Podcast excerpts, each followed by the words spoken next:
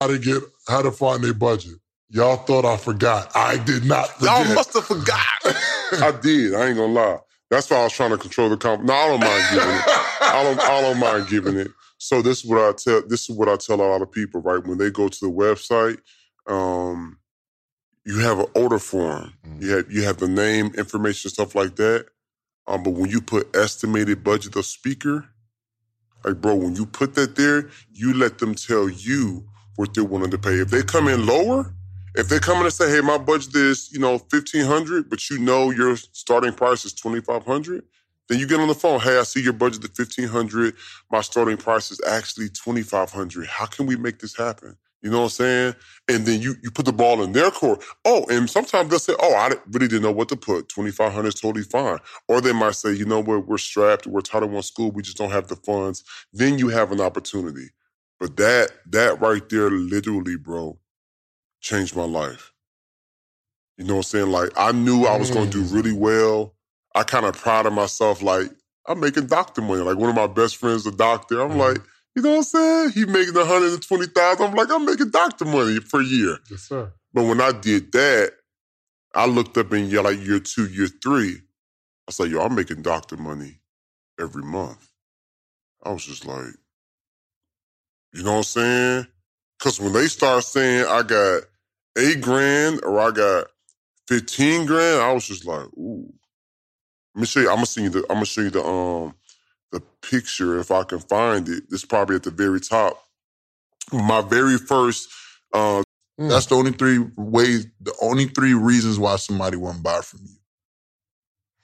So with this dollar truck, here's gosh, because I didn't know why. I, I figured I was doing it because, you know, we just kept like let them taste test it, right? Mm-hmm. But in this way, I can identify. Well, they can identify. Oh, this is a good fit because in their head they don't they don't know if it's a good fit or not. Mm-hmm. But for a dollar, dollar, um, a dollar, they could do it. They can see the value because all right, for seven days you're gonna get a, a, a freaking conference for a week, Mm-hmm. and then they realize, wow, that I have the money Mm-hmm. because even after that, it's only seventy nine dollars. But they'll say they could be able to compare. Oh, well, for the value, for sure, seventy nine bucks is nothing. Done. That was the dopest commercial we've ever given. So go to the themorningmeetup.com. Golly, I love this interview. Go to themorningmeetup.com. I can't wait to see you in the morning. Okay, Spec, I got to ask you, um, uh, before you give us something deep on the closeout, um, I like to make predictions predictions on the podcast. Mm-hmm. And I want to know where you see yourself in the next five to 10 years so that I can watch this interview five to 10 years from today and say, Mm. yo, Spec said he was going to do this. And look, he actually did it. Mm. It's actually dope. I like that. In five years, Five to ten, five years, my school is definitely going to be one of the most talked about schools on the planet. Mm. Is one thing. Second thing is, in five years,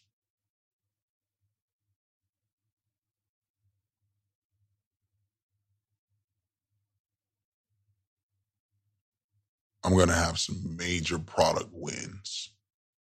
What does that look like? Products that everybody, at least one of them that everybody has to use. Like, like right now, everybody Like the passport joint? Like, Like- is that what you're thinking? like similar. Yeah, something like that. Like something that, like I need this. Like Uber, people need that. You need Uber. Come on, now. you need Uber. Gotta have Uber. Amazon, like I need, I need Amazon. I need that. It's gonna be Mm. at least one thing that I create that the people will need. Mm. And that's gonna be my moment I talked about. That's gonna be your moment. Five to ten years. That's gonna be the moment. I love it. I love it. And you don't even know what it is yet. I might have it already. Do you have it? I might have it already. Do you think you is it like something that you're thinking of, like that you're working on that you think you got? Or you're just saying, in my life, there's something that I'm missing that I don't see just yet. I think I have it. I'm working on something that's going to disrupt the world in terms of putting money into the black communities Hmm. for ownership. Can I be a part of that? You said you Close- asked, bro. yo, You you- you- I'm gonna be consistent too. Gonna be persistent. you already my man, so. yeah, but listen, you will be a part of it though. Mhm. You will be a part of it. Um, and and and this is this is one thing that I talked about earlier. It's called social seed, where we're gonna have it where people get to actually have ownership in products, viral products, big products, products that's killing it that they would never get the they would never get the opportunity when you try to do you know when you try to invest you got to become an accredited investor Right. you know what that means? You Yeah. got to have over $200000 or and it doesn't even count your house. So if you got a million dollar house still don't matter. So it's either 200000 personally or 300000 with your spouse included or over a million dollars in net worth. Not what average what average so if you see a good deal that you can literally take advantage of you as an intellectual can't even take advantage of it Mhm. because they have systems in place for us not to take advantage because guess what we all ain't got that you know what's so crazy? And not even too long ago, Obama finally made it to a point where um where um you can create smaller crowd funds. He created some bill that kind of unlocked it a little bit. Mhm. You know what I'm talking about? not yet but you know like he created because it was it, it's like illegal, but now I think it's um or he either it's something where like the little guy can get into it. Somebody's gonna comment and be like, David, you're an idiot. But yes.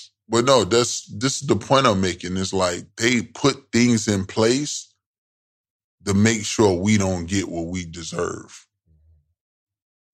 Like, why I gotta be accredited investor? Yeah. You know, it's like I know it's little other little reasons people gonna come up with. Oh no, it's because it is. No, no. I feel in my heart it's so certain people don't get into certain plays Mm-hmm. to get to where they need to get to. It's like the music industry. Whoever was the puppet at the time, I walk out the school, I got my book bag, I see one dude in the hallway. He like, yo, that's some real sh-. I was like, that's what's up. You know what I'm saying? He was like, nah, for real, bro, that touched me. I was like, that's what's up. I said, what's your name? He told me his name. He's like, yo, bro, you changed my life today. And I hear it all the time. And I never take it for granted. But I was like, that's what's up, man. He's like, nah, for real, I want to show you something. So I walk with him and he go to the bathroom. And so he was like, yo, come here, I'm gonna show you something. I'm thinking like To the bathroom? yeah, I'll show you something. I'm thinking like, bro, this is so weird. So I like walk to like close to the bathroom door, but I'm still in the hallway. Right. So he go to the star. and He's like, yo, come here, come here. I don't want nobody to see this. And so he like pull up his shirt and his pants. I'm like, bro, what you on, bro? You know what I'm saying? Like just like that, like, bro, what you on? So my man pulls out a half a pound of weed and was in tears. And he was just like, yo, I thought this is all I could do. I thought this is all I was worth. All my uncles, my dad, like this is all I know. He's like, but you showed me something different. And as he's talking, he's stuffing it down the toilet and tries to flush it. The toilet's about to overflow. I'm trying to scrape up the weed before somebody come in. Like the most dodo but heart, like amazing experience ever, bro. And my man was like, "Yo, I'm turning over. I'm changing my life today, starting today." And he was like, "I'm thank you so much." Like that stuff right there. You know what I'm saying? Like you can't put a, a dollar amount on that. Like that stuff right there I'm like, man, if that don't move you to say, you know what, I got something inside me I want to share, or, or whatever you do, like everybody's purpose is different. Some people that might not be. And the answer was that the uh, people in the military police were way more satisfied with that than people in the Air Force. This was very puzzling because almost no one got promoted in the military police, and everyone got promotions in the Air Force. So, why would people be more satisfied in the military police? Well, the answer is that so many people got promoted in the Air Force that getting promoted was meaningless, right? Um, so few people got promoted. The, the median condition in the military police was not getting promoted. So if you didn't get promoted in the military police, you were like, well, no one is. It's fine. If you didn't get promoted in the mil- in the Air Force, oh man, you're devastated because everyone's getting promoted, right? And if you did get promoted, it's like who cares? Everyone's getting promoted. So it's like, do you see that the, the it's this totally inverted thing. You think that you're making life better by promoting everyone, but you're not. You're simply creating, you're simply altering the set of existing expectations. Um, so the, so yeah, I don't know whether you can um, messing around with hierarchies is a very, very, very, very tricky business, and it's probably better just to try to avoid them when you can. Thanks. Uh, go ahead. Hi, Malcolm. Thanks for coming in. Um, my question is a little bit around, I guess, your media diet. Obviously, as someone that writes a lot about social science, you have to go through a lot of academic journals. But what I was actually really interested to see was that you had a really, I think, cogent and, and fluent conversation with Bill Simmons often on his blog about sports and different topics. So I was wondering a little bit about your media diet outside the academic journal sphere and like how you kind of keep your mind and horizons broad yeah. across different topics. Well, I'm a huge sports fan, so there's an enormous amount of consumption of sports related stuff. Uh, and um, particularly these days, I, I spend enormous amount of time watching obscure European track and field meets on sort of live streams at two in the morning. Um, so there's that. And then, uh, but I think, you know, my strategy has always been you can't, you have to very consciously differentiate yourself from where you think your professional peer group is going. Um, so the, to the extent that people are my to the extent that people migrate to things that are accessible online, I feel I should migrate to things that are inaccessible online. So the value, or to the extent that people stop reading books and read, I feel I need to read more books. Um, so I've been what I've been trying to do is to kind of it's why I spend a lot of time in actual physical libraries, reading things in hard copy because there's a kind of a serendipity that you get when you. This is not in any way meant as a criticism, by the way, of search engines, for example, which are incredibly useful, but they are, but they, you know, they also have limitations. They reward a certain kind of serendipity and they punish another kind of serendipity, right? And if you really want to, if you're interested in serendipitous learning, as I am, much of what I uncover is uncovered serendipitously. You have to be a student of all of the different mechanisms of chance encounters with the unusual and the insightful. And so that means that not only do I spend a lot of time screwing around online on databases, but I also very, very consciously make sure that I go to physical libraries and walk through the stacks. And even something as simple as you're interested in one book, and then you go and you just look at all of the books that surround it. Right? And the connections are not always the connections are there's there are connections between them, but it's a different kind of connection than they would be connected online. It's not a keyword connection, right? It's a thematic connection or it's a so there's all these sorts of you have to be a student of these kinds of um, of the of the different ways in which ideas cluster. Um, and so that, and I've been, I've thought a lot about that in recent years as a way of distinguishing myself from um, other journalists. Thank you. Hi, I have a quick question. In your last uh, book, Outliers, you spoke about uh, the advantages of, you know, whether it's being born in a certain year or having access to the earliest computers and stuff like that. And in this book, you have a whole new section called the disadvantages of being advantageous. Mm. I was wondering if you see a contradiction or if how do you reconcile the two? Yeah. Well, I have several answers to that question. Um, uh, so there's clearly a difference between the notion that I play with in this book is called desirable difficulty. And desirable difficulty is a class of, uh, of difficulties that have paradoxical outcomes that force you to do things that end up being advantageous. So um, there's a whole there's a whole school of, of research around these people at UCLA called the Bjorks, who try and uncover specific examples of desirable difficulties. A good one would be, for example, a simple one would be um, studying strategies. Uh, the, to the extent that you can make your studying process more difficult, you will retain more information. So the Bjorks have these beautiful data that says if you're learning um, something very complex, um, the best thing to do is to learn it in small chunks. So, say I have three tasks that require mastery. I have two choices. I can master the first, master the second, and master the third, or I can break up all the learning into 10 minute chunks and do 10 minutes, 10 minutes, 10 minutes, 10 minutes, 10 minutes. They say do the latter, even though it's harder, even though you have to start over. Before you guys got like into a relationship relationship, or was it the relationship first and then you guys teamed up together? So it was the relationship first, and um, you know, part of what brings us together um, are our commonalities.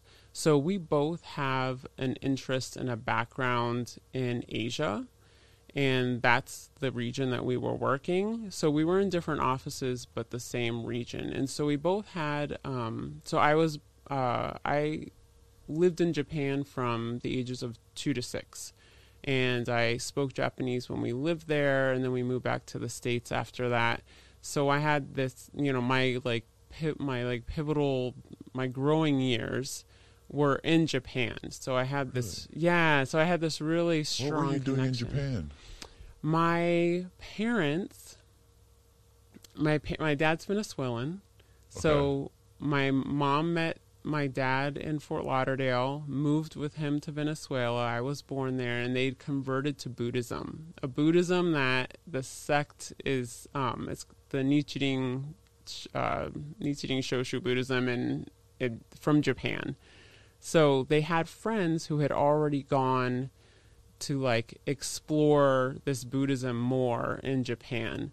And my parents were trying to figure out how to get there. My dad found a school that did um, had a master's in architectural photography, so he enrolled in the school. He like learned Japanese, enrolled in architectural photography school, and they just took us. Well, I was just me at the time, so yeah, my my mom. I'm two, and my mom goes halfway across the world, and they they like adventure. That's super parents. cool. Yeah, and you learned English and Japanese. I mean, you were obviously old enough yes. to already know English, but you learned Japanese at a very young age. Yes, so Japanese, Spanish, and English were my first three languages which was interesting when I moved back because I moved to St. Petersburg and um, I, my second grade teacher tried to hold me in my first grade. My first grade teacher tried to hold me back because she said that knowing so many languages made me slow, which you know, that's it was 1986. That's okay. Um, but my mom pushed back and I ended up in gifted class instead. so um Teach their own. Exactly.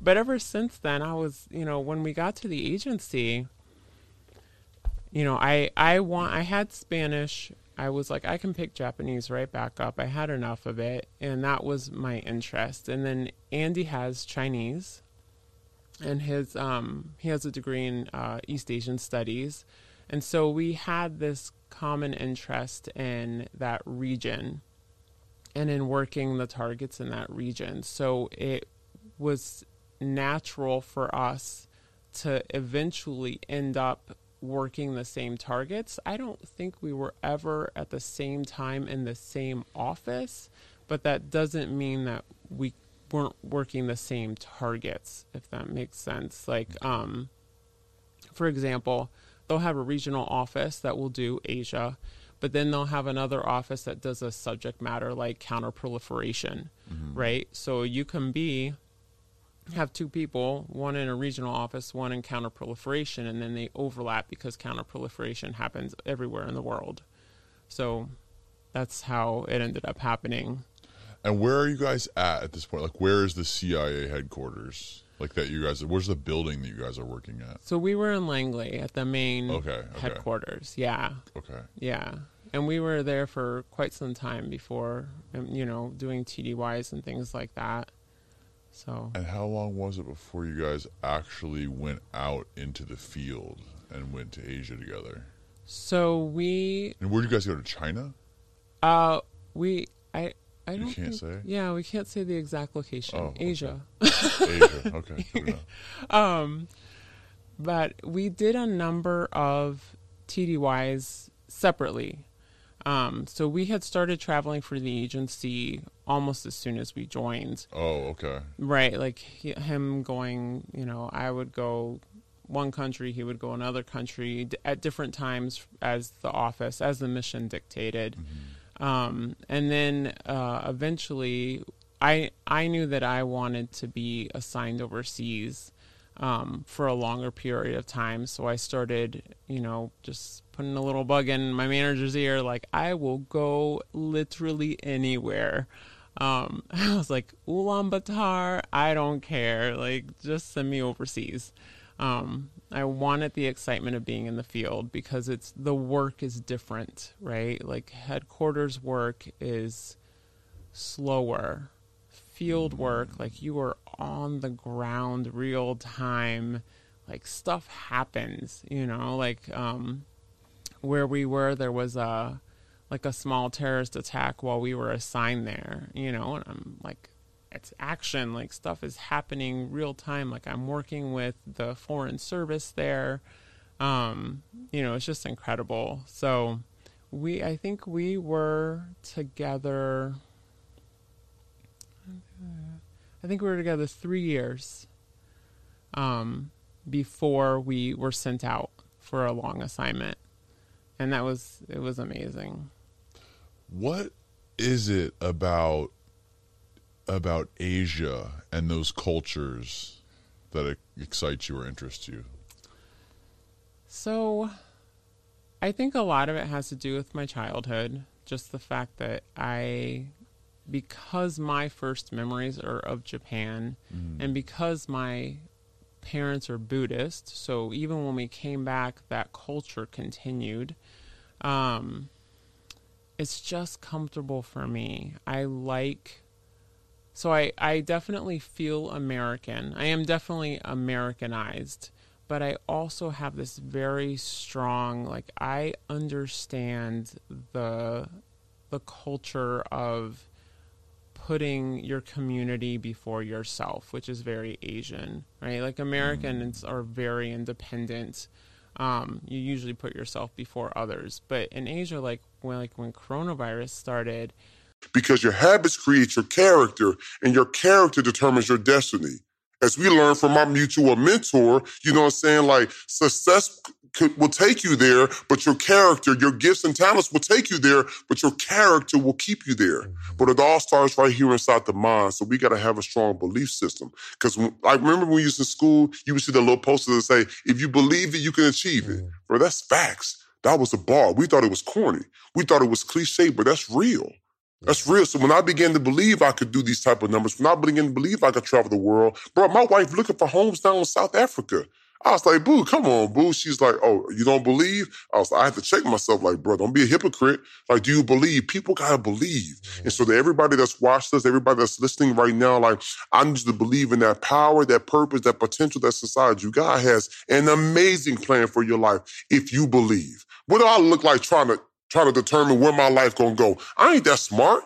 I ain't that talented. People talk about a five to 10 year plan. That makes sense and it sounds good. But for me, I'm not even smart enough to figure out what I'm to do with my life. Right? That's why I wake up at 5 a.m. and I seek the face of God. Like, what you want me to do? What you think is the best play? And then I run that play.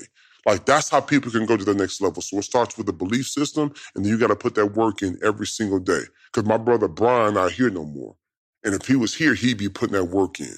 So I felt what I look like feeling tired, what I look like feeling lazy, what I look like talking about what's not comfortable to me. Comfort don't pay bills. Yeah. You know what I'm saying? So we got to be willing to put that work in every single day. So let's go get in. Let's be great. Listen, can't close it out no better than that, yeah. man. Do me a favor. Make sure you follow Jeremy Anderson. Okay, shoot him every time, right?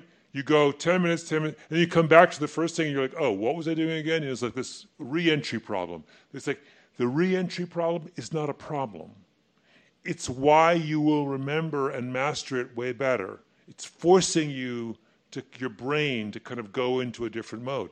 So they so the idea is that yeah, there's a set of things getting access to if learning programming is requires 10,000 hours of mastery and you're in a condition where access to computers is constrained, early access to computers will be an unalloyed advantage, right? But that doesn't mean that there aren't other situations that we can find um, where what looks like where access to something um, preferentially may look advantageous and not be advantageous at all. So my discussion of dyslexia in the book is all about conditions under which dyslexia can not knowing how to read can be advantageous. Why? Because the strategies that you might follow to work around your reading problem can end up being more helpful to you than reading. So I, I have this long thing about the David Boies, the lawyer, who basically can't read, and as a result developed an incredible capacity to listen and an incredible memory. If you're a trial lawyer, believe it or not, it's more important to have an amazing memory and be an incredible listener than it is to know how to read. Right? Not if you're a litigator or a corporate lawyer, but if you're a trial lawyer, yeah. Not if you're a sorry, corporate lawyer, but if you're a trial lawyer. So we can clearly, I don't think it's, we can clearly say, look, there are desirable difficulties and there are undesirable difficulties. Um, that said, on a broader macro level, is there a possible contradiction? Yeah. But so what? Like, we're all we're all adults. I don't know why people are so terrified of contradiction. I think contradiction is like it's fine. I mean, I can identify hundreds of contradictions in my own life.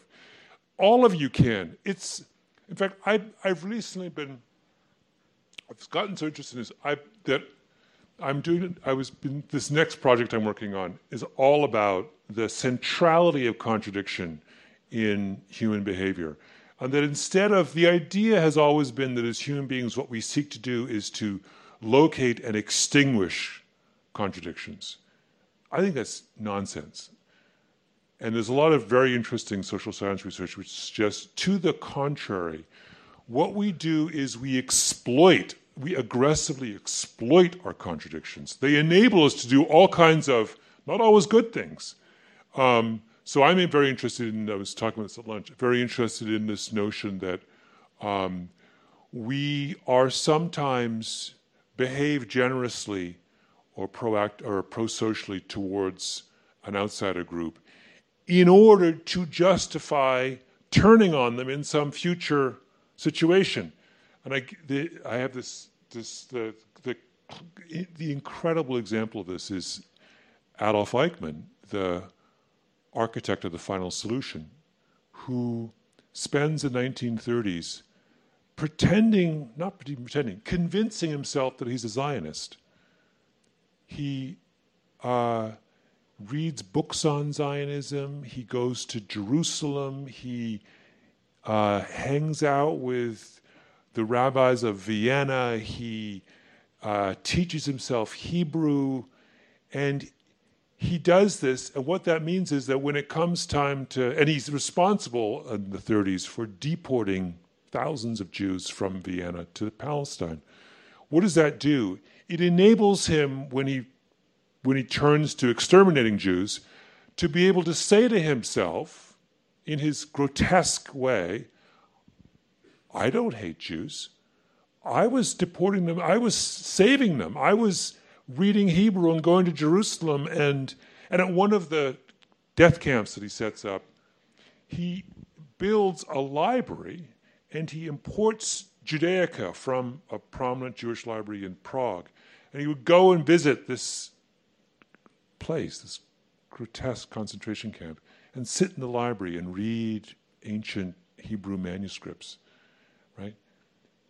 He, at his core, this man had a massive contradiction, and he wasn't driven to resolve it.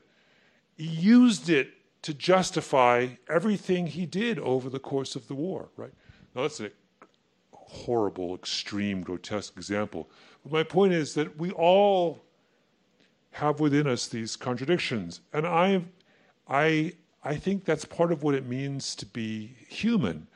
And just as you can use contradictions for terrible ends, like Eichmann did, they are also, at the same time, the ways in which we explore new ideas and expose ourselves to risky things and do all kinds of things that are ultimately positive. And if you're not willing to tolerate contradiction um, in your own life, I think you're you're you're um, limiting yourself in a certain sense um, uh, you're also running you're running huge risks. I mean, you know, like Eichmann route is the risky route, right? But at the same time, someone who insists on that everything be absolutely consistent is leading an impoverished life. Um, I think. Um, so I, yeah, I try to all the time. Thank you. Why don't we take one more question? In the context of Google and the innovator's dilemma that you mentioned earlier, when you are a giant, how do you stay a giant and kind of towards the book not be slayed by a David? Oh, wow. Well, you know you will be eventually, right? Um, I mean, give me an example of you know, there's these. What's fascinating about so in your space, there's kind of IBM, which does this thing which in retrospect seems. And on that, yeah. Once they see that it's real, it's legit, and I ain't just talking out my neck, man, they shipping them things off. Now I have to sign a service agreement and all that good stuff, and that was cool and all, but I didn't exchange any money until I got my money from the federal government. Wow! And as soon as they, the government got it, they paid you. That's why I had to. That's why I had to be at a net zero because I had to pay the uh, authorized retailer. Gotcha. Now, if they, if I put some money up front, then I could have did a net fifteen or something like that and waited for it. Right. But but since, since it was no money exchange, it's basically a handshake, and they they got the valid contract. Yeah, I need my money ASAP. Because I don't want them calling me, you know what I mean? So I was at a net zero. $75,000 to order some iPads, bro. There's more of them out there like that. That's nuts. There's more of them out there like that. Yo, I made thirty thousand dollars a year at the Cheesecake Factory. I had to work forty hours a week, Sheesh. forty to fifty. You was balling. I was at the gas station working, making less than I was at fifteen thousand a half year. a decade. Come on, man. man, oh, Swisher Sweet guy want this. Newport man want that. You know what I mean? Blow Pop Kid want this. Like, Yo, that's man. crazy. Yeah, Yo, congrats on your success, I man. appreciate it, man. That is Appreciate it. crazy, I think it's uh, I think it's important too.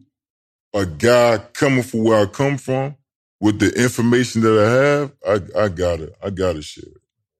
Cause if you listen to how most people talk about government contracting and federal government contracting, they speak of it as if it's a daunting task. Yeah. If it's like it's so hard. I definitely think it sounds scary to me. Yeah, yeah, yeah. That's how most people think about it. God, it's not that it's not that difficult. Understand the process. Understand that everything can be middleman. Mhm. The government allows us to subcontract every single contract that they have. You just got to put the pieces to the puzzle together. What's your advice, man? What is your Now- advice? Now is is hooping Mhm. and traveling, man. Really? Yeah, hooping and traveling. Like I try to go to places domestically just to see what they hoop game like, they hoop situation. Yeah, I'm like that. You ain't no hooper, Man, bro. I'm tough. I hit. I told you I hit you. I'm like, man, hooping them Jordans. when you leaving? I can stick around, man. Hold on, bro. 'cause, nah, we, it, it, I can it might, it might have to get funky out here, man. Let I, me. can- I can stick around. Okay, we might be able to. Uh, okay, Set it up. Set it up. we might have to set that up. Set it up. Is he nice, Jose? You ever seen it? Yeah. Yeah, but he don't- sight- but- he don't hoop. He don't hoop. He don't hoop. He showed up to the gym in like these jeans and uh and huaraches. It was Oh, crazy. No. There was like there was like sweatpants jeans or something like that. I'm like, yo, Jose, what is happening right now? So uh nah, all right. So um travel do you travel with your wife a lot? Uh, Dang, that's Nah. crazy. well, not. Dang, dang. so he said, Oh, I Yeah. mean, I mean, you gotta that might be understand. that, that's why I surprised you. That's my thing. I gotta yeah, get away. you got, but you got peep game too. People are calling me to, to come out there to teach them my process. Oh. So I'm going out there to work, right? So I'm going out there to work. you pull up on your students? Yeah, pull up on. Yeah, I mean, not just everybody gets not course. everybody. Yeah, yeah. Not every, I don't pull up on everybody, but if it's a group six or more, I'm pulling up. Oh, so if it's like a group of six people that got the course or whatever. Yep. And they say, In hey, we City. need higher education. Or they say, we purchased the course, but we want you to actually come out here and teach us real time too. I'm there. We should do something in Atlanta. Let's do it.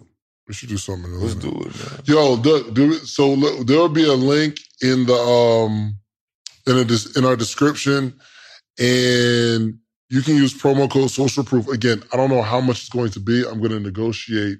Be good at negotiating, so I got to. We're going to negotiate the I'm a biggest good one. I'm a good one. I'm a good one. I'm a good We're going to negotiate the biggest discount possible. Yeah. And um, yeah, man, let's let's let- let's try to set up these little meetups, man. Especially if gr- that's dope because like groups can get together and kind of iron sharpens iron. That's what you I'm feel saying. me? That's what I'm saying. I, and that's why I told you, like, I can speak about it all day long, but when you bring somebody else in that's actually listened to the information, understood the process, and received the result, right? It ain't nothing better than that.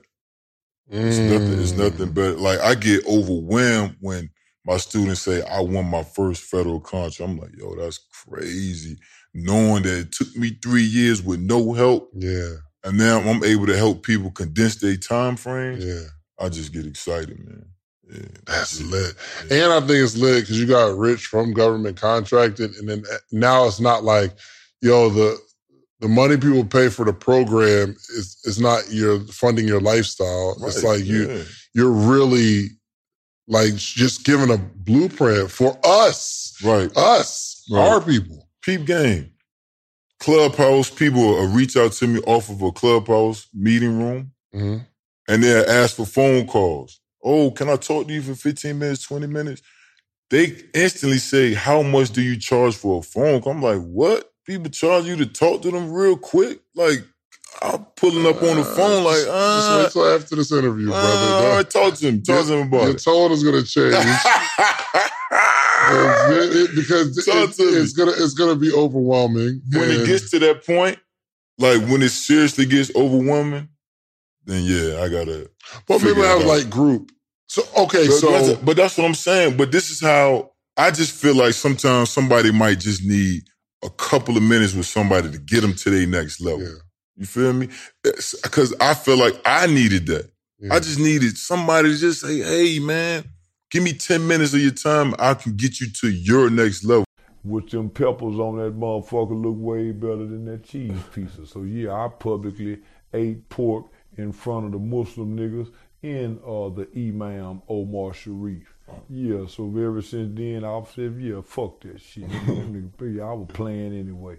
Yeah, my mama Jesus loving. I really love Jesus. I was just being rebellious because I was mad at God for letting me get locked up for killing that white man. Mm. Yeah, I wasn't no real motherfucking Muslim. And don't no real Muslim blow themselves up like the real Muslim.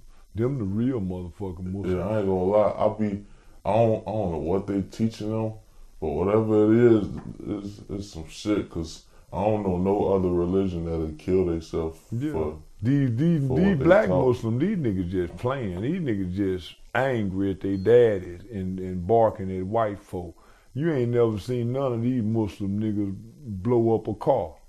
Yeah, they Yeah, don't they even be know. dedicated for real. Yeah, yeah, them niggas just sell newspapers and fruits and wear bow ties. Them other Muslims don't even wear bow ties. Yeah, them other white boy Muslims and long real Muslims, they don't even wear bow ties. They wear dresses.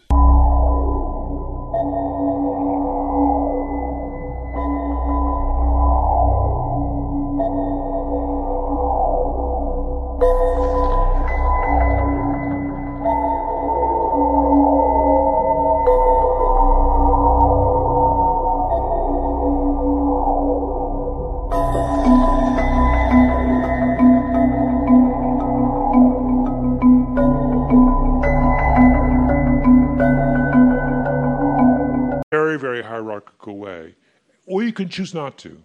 Um, the other thing that it would tell you is it would it would say something about whether about the size of teams as well. I mean, it would seem to argue, I would think, um, although maybe not. It says it's really about the structure of, of teams. That to the extent that you can keep things that um, that are as flat as possible, I think you minimize the damage caused by um, hierarchies. Hi. Thanks for coming to speak. So, I just started in people operations about a month ago. And since I've been here, I've had a lot of people recommend uh, Strength Finder and other books like that. And I've taken a look at it, and I can't help but think that things like that are kind of, uh, as the great skeptic James Randi said, flim flam, um, or like modern day uh, pseudo social science. And I'm wondering what if you have any insight into those because I know companies spend a lot of money buying those kinds of books for their Yeah. employees. I have, uh, I have to confess, I've never read any of those. I mean, I um, I know that they're very successful um, In sell in sales or in what they set out to do? in do? sales. Um, um, but I, I guess I would only say it, it should. It's interesting though that there is such a hunger for that kind of thing. You know, people. I always say this: people are experience rich and theory poor. That most people necessarily um, lack access to organizing principles in their life. Um, if you're not immersed in the world of academia and you don't have the leisure to produce, to follow and acquire grand theories, you don't have theories to explain things. So whenever there is someone comes along with an explanatory mechanism for something that is that you're experience rich in, it's enormously attractive. Um, so that you know, if that's a lousy, if Strength Finder is lousy, it's incumbent on us just to come up with better and more sophisticated ways of. Um, but it's it's clear that there is a massive demand for something um, to allow people to organize their experience. Hey, Malcolm. My name is Mike. Thanks for being here. Um, my question is kind of going back to the value of elite institutions again. Um, so, so you talk about how someone who goes to Harvard, someone who goes to University of Tennessee, they are intrinsically going to do the same if they're, um, you know, on the same intelligence level. So, I guess my question is, you know, you hear you're kind of the average of the five people you hang around. You surround yourself with people who are smarter than you, you will naturally elevate your level. Do you believe in that, or do you believe that's kind of, you know, it seems like your theory is is kind of uh, puts the merits towards that, you know, Yeah. thought process. Well, there's a, a couple of things. One is that um, one of the implications of that argument is that there are a lot more very able people at um, non elite institutions than we think. And actually, this is kind of a fascinating thing. So, to take a step backwards, uh, the larger question is how efficient are elite educational institutions um, in as search engines for talent? What percentage of the of qualified students do they actually uncover and and the answer is we used to think they were very efficient. What we have discovered recently is they're actually quite inefficient. In other words, enormous numbers of very, very intellectually capable people never even come close to the 250 top colleges in the country. So non selective colleges have a much larger share of, uh, of the intellectual aristocracy than we would imagine. So that's so. So to your question, if you go to the University of Tennessee, you can find lots and lots and lots of very, very intellectually cap- capable people to hang around with, and you probably will grab. If you are that kid who could have gone to Harvard, you will probably gravitate to those five. The difference being that so you'll be surrounded by peers who may be every bit as able. The difference is that you will almost certainly be the top of your class as opposed to running the risk of being in the middle of the bottom. So you're getting two um, benefits, intellectual benefits, as opposed to maybe only one. Um, the other thing, of course, is that, uh, well, I'll leave it at that. There are many, many parallel arguments along these lines. Now, of course, not everyone can follow this strategy. If everyone does it, it ceases to work, right? everyone can't go down a notch, or so the whole thing is I if you're going to follow the strategy, do it quick before I sell too many books and the advantage is wiped out. But uh Okay, thank you. So you said in response to a previous question that it would be useful to eliminate some hierarchy so that you get rid of this problem of people being at the bottom. Mm-hmm. But how do we know that's the bigger issue as opposed to it's just a great boost to people when they are at the top? And if that was the predominating factor, then maybe we should just have more awards or more way to recognize people. Oh, I see. Oh, you mean have a kind of pretend hierarchy where you give everyone a pat on the back? Maybe we should have even more levels of hierarchy. Oh, I see. Well, but the, you know, the, um, so the classic study, I have to see if I got this right. The classic study in this regard, which I talk about in the book, is this famous study that was done in this, the largest psychological study ever in the United States was done during the Second World War of American soldiers. And one of the most interesting insights was a comparison of um, uh, commissioned officers in the Air Force, the Air Corps, the precursor to the Air Force, and commissioned officers in the military police. And the question was who was more satisfied with, uh, um, with their promotion prospects, the openness of their uh, institution to rewarding talent? having the finances, man, is just like a business. Your music is a business. You know what I'm saying? And I just feel like a lot of people don't understand that. You, how you so good at music, and then when it comes to the business or contracts or um finances, uh, you don't know anything about it. But you talking about you you clearly just doing music for no reason. If in your head you're not thinking that I'm gonna be the biggest rapper in the world, okay? What comes with being the biggest rapper in the world? Damn, lawyers, um, accountants, uh, taxes. Um, you feel me? That's how you got to think. That's the only way that you gonna really be the top nigga in the world. You know what I'm saying? I don't see no other way of being the biggest rapper in the world if you ain't thinking like that. You know what I'm saying? You just going in the studio doing some music because clearly you wasting your money. Also, if you go start your LLC, let's say whatever you call your LLC, Trap Boy or Big Dog LLC, right? So if you got an LLC and it's about music, from the studio should be a write-off. When you go in the studio and you pay for your studio time, let's say if you spend five hours a day in the studio, everything should be a write-off. All the clothes you buy, you as an artist should be a write-off. The cars you're driving, it should be a write-off. Where you stand should be a write-off. You're an artist, you're an entertainer, always.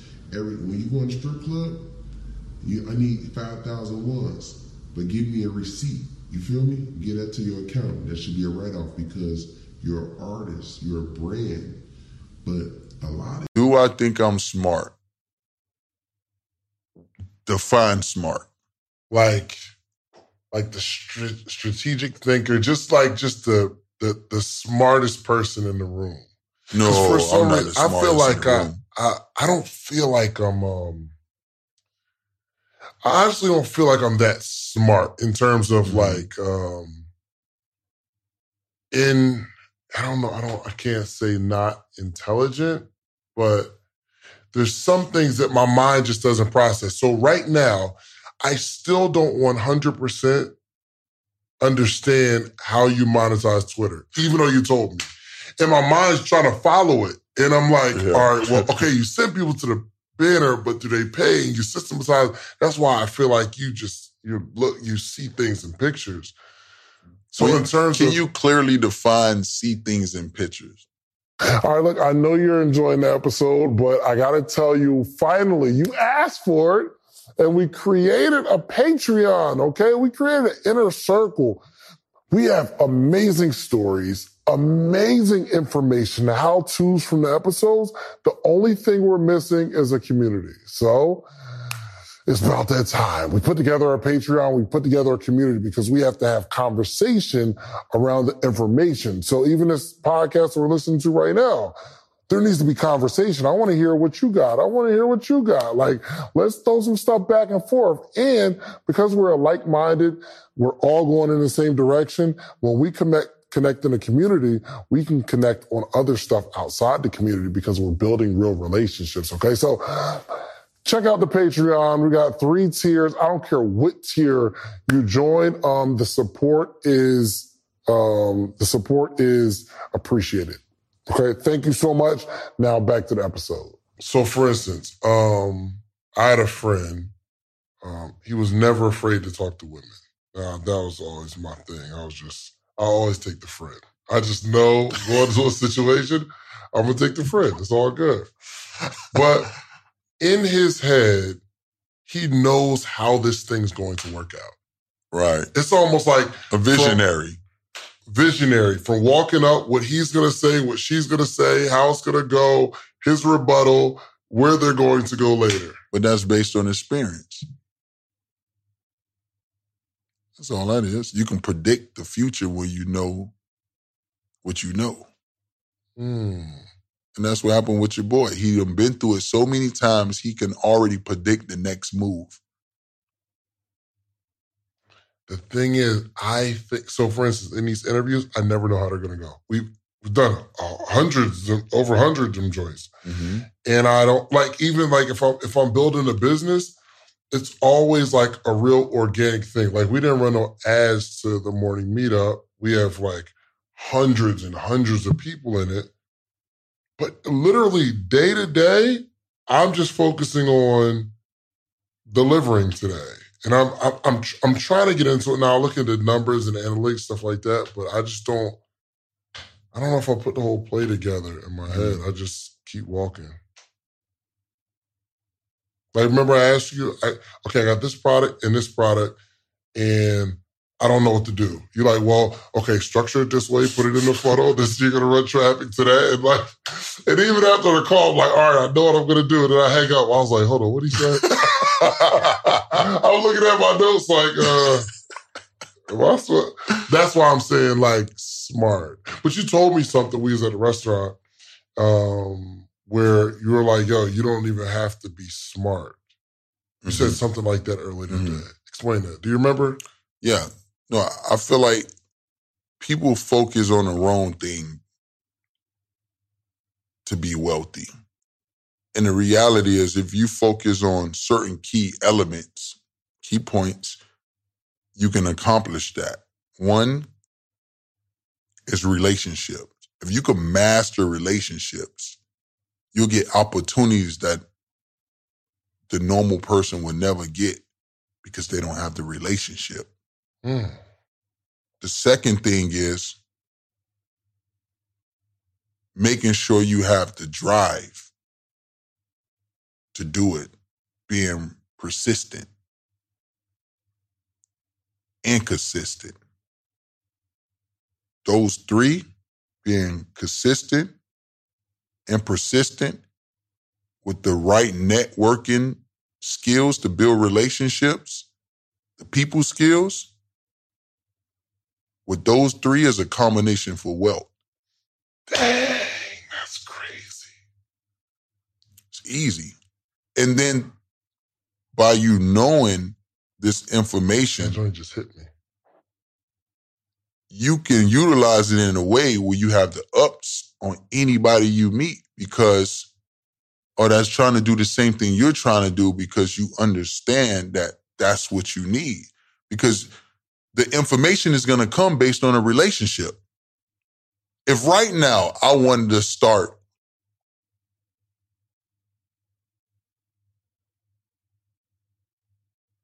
let's say an e-com brand and I knew nothing about e-commerce, I can call one of my relationships and now I know everything. Because he's just going to tell me. And then you'll consistently work at it and be persistent once things don't go well. You God, and it just hit me because the same example that I was using, like with this podcast, I, those are the only three things I have. I'm consistently dropping every single week. I'm persistent. I'm I'm gonna get the interviews, and I'm I'm just focused on good relationships. Done. Dang, that's genius. You are smart. Just- seriously. So now if you think about it, like we built our relationship, right? You decided you have morning meetup, you want to create more products to add more value to your audience. What we did, we got on a call, gave you my time, and you like we mapped out some crucial. Mhm. But you didn't know that before the call. because your habits create your character and your character determines your destiny. As we learned from our mutual mentor, you know what I'm saying? Like success could, will take you there, but your character, your gifts and talents will take you there, but your character will keep you there. Mm-hmm. But it all starts right here inside the mind. So we got to have a strong belief system. Because I remember when we used in school, you would see the little posters that say, if you believe it, you can achieve it. Mm-hmm. Bro, that's facts. That was a bar. We thought it was corny. We thought it was cliche, but that's real. That's real. So when I began to believe I could do these type of numbers, when I began to believe I could travel the world, bro, my wife looking for homes down in South Africa. I was like, boo, come on, boo. She's like, oh, you don't believe? I was like, I have to check myself, like, bro, don't be a hypocrite. Like, do you believe? People gotta believe. And mm-hmm. so to everybody that's watched us, everybody that's listening right now, like, I need you to believe in that power, that purpose, that potential that's inside you. God has an amazing plan for your life if you believe. What do I look like trying to trying to determine where my life gonna go? I ain't that smart. I ain't that talented. People talk about a five to 10 year plan. That makes sense and it sounds good. But for me, I'm not even smart enough to figure out what I'm to do with my life. Right? That's why I wake up at 5 a.m. and I seek the face of God. Like, what you want me to do? What you think is the best play? And then I run that play. Like, that's how people can go to the next level. So it starts with a belief system, and then you got to put that work in every single day. Because my brother Brian not here no more. And if he was here, he'd be putting that work in. So I felt what I look like feeling tired? What I look like feeling lazy? What I look like talking about what's not comfortable to me? Mm-hmm. Comfort don't pay bills. Yeah. You know what I'm saying? So we got to be willing to put that work in every single day. So let's go get in. Let's be great. Listen, can't close it out no better than that, Yeah. man. Do me a favor. Make sure you follow Jeremy Anderson. Okay, shoot him. I would think, yo, would Jeremy help me out with that? It's just